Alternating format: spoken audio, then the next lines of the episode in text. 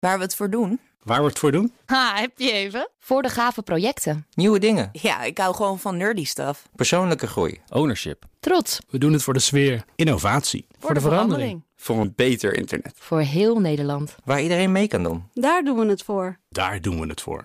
Waar doe jij het voor? Kom werken voor KPN en groei op jouw manier. Check de actuele vacatures op het gebied van data, security, development en networking op jobs.kpn.com/tech. Dankjewel. Wetenschap vandaag. Hoe meer kennis een robot heeft, hoe beter hij functioneert, toch? Maar niet in een nieuw onderzoek waar juist werd gekeken hoe simpel een zelflerende robot eigenlijk kan zijn. En onze collega wetenschapsredacteur Carlijn Meinders die vertelt er meer over. Dit was het werk van Amol's Soft Robotic Matter Group. Uh, daarbinnen wordt gewerkt, je hoort het al een beetje aan de naam, aan zachte robots. Meestal ook echt fysiek zacht, rubber bijvoorbeeld. Soms opblaasbaar, uh, waardoor ze zich in vorm kunnen aanpassen. Nu wilden ze weten, als we een aantal van die robotjes hebben, hoe kunnen we ze dan iets zinnigs laten doen? In dit geval voortbewegen met zo simpel mogelijke regels. Onderzoeker Luc van Laker vertelt dat ook de setting van het experiment zo simpel mogelijk was. Dus je moet de robot die we hebben gemaakt voorstellen als een serie, een treintje van blokjes die tegen elkaar aan kunnen duwen. En dat is het eigenlijk ook. En dan is de vraag, als ze willen voortbewegen, hebben ze elkaar nodig? Ieder blokje op zichzelf kan dat niet. Uh, maar kunnen ze nu per stuk leren wat ze moeten doen om als geheel voort te bewegen? Kunnen dat zo simpel mogelijk doen? Dat was de vraag. Oké, okay, uh, dus fysiek zachte robotjes, maar hoe groot zijn deze?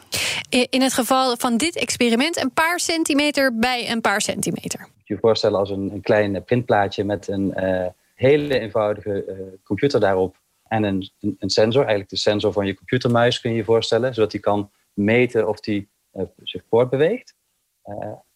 je zou het bijna kunnen vergelijken met een computermuis, maar dan met een actuator eraan. Dus een balgje een rubber balgje waar we lucht in kunnen blazen. En als je dat doet, dan wordt het balgje langer. En als je dat niet doet, dan is het balgje zacht en uh, kort. En vervolgens hebben we deze, deze robot op een baan gezet. Omdat we verwachten dat hij toch wel uh, een, een, aardige snelheid zou kunnen bereiken. Uh, en als je dat ja, los in de gang doet, dan loopt hij op een gegeven moment het gebouw uit. Dus we hebben hem op een soort uh, treinrails gezet die in een rondje gaat. Ja, en ook dat was weer zo eenvoudig mogelijk. Hij kan vooruit of hij kan achteruit. En toen zijn ze dus gaan kijken... wat zijn de simpelst mogelijke regels die ze nodig hebben... om dan als geheel, als trein te gaan rijden. In ieder geval lijkt me dat een soort meting van de omgeving wel ja, handig. Ja, uh, maar waar ze normaal uh, zoveel mogelijk kennis in een soort centraal systeem stoppen... Hè, bij dit soort dingen als, als uh, hoofdcomputeraansturing, zeg maar... bleek het hier veel simpeler te kunnen. Het werkt als de individuele robots alleen maar kijken naar hun eigen gedrag... en ze zijn alleen fysiek gekoppeld met hun buren. Dus ze praten niet met hun buren. En er is ook geen centrale computer. Er is niemand die de robot als geheel vertelt wat hij moet doen. Uh, op zelfs iedere individuele robot unit vertelt wat de andere units aan het doen zijn. Dus er is echt geen communicatie tussen de units. En toch blijkt dat door iedere unit uh, zeg maar zichzelf te laten verbeteren, dat het geheel kan gaan lopen. Ook bleek dat deze manier van aansturen, deze versimpelde manier, veel robuuster is dan systemen waar juist al heel veel kennis in zit. Want die kennis die kan niet meer kloppen. Die kan verouderd raken. Dus bijvoorbeeld als je de robot vertelt hoe hij optimaal moet voortbewegen, maar dan verandert er iets in, uh, in die treinrails. Dus we hebben de treinrails op een bepaalde plek ietsje smaller gemaakt, waardoor die klem komt te zitten. Dan uh, blijkt dat de, deze robot, omdat hij eigenlijk geen kennis heeft over de rails of over zichzelf, zich toch wel gaat aanpassen en een manier vindt om er toch doorheen te komen. Dat hij steeds blijft proberen om vooruit te komen.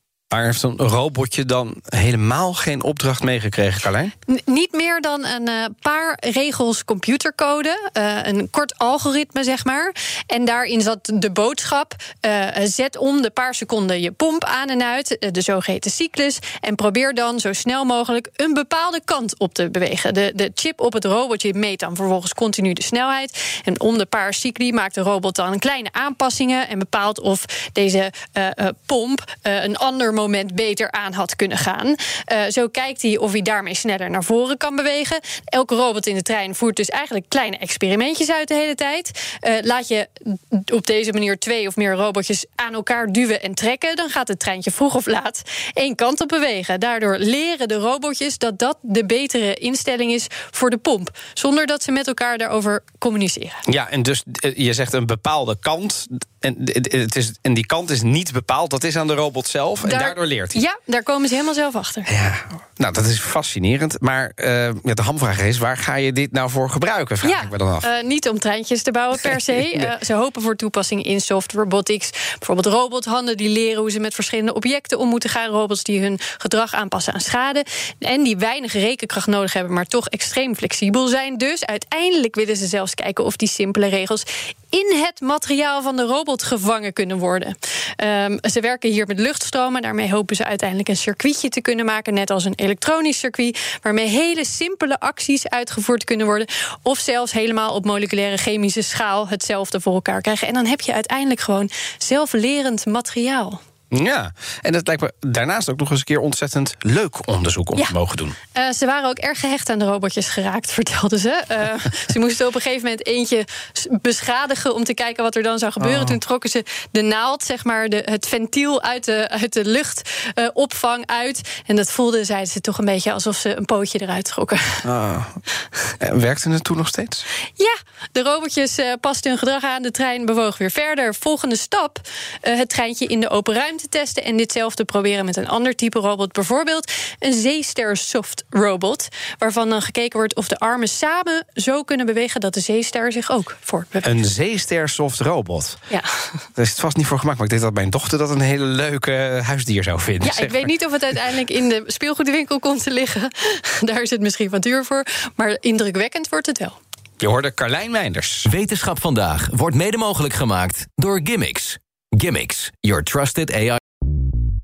Bij BNR ben je altijd als eerste op de hoogte van het laatste nieuws. Luister dagelijks live via internet. Bas van Werven. En heel langzaam komt de zon op rond dit tijdstip. Je krijgt inzicht in de dag die komt op BNR, het Binnenhof in Nederland en de rest van de wereld. De Ochtendspits. Voor de beste start van je werkdag. Blijf scherp en mis niets.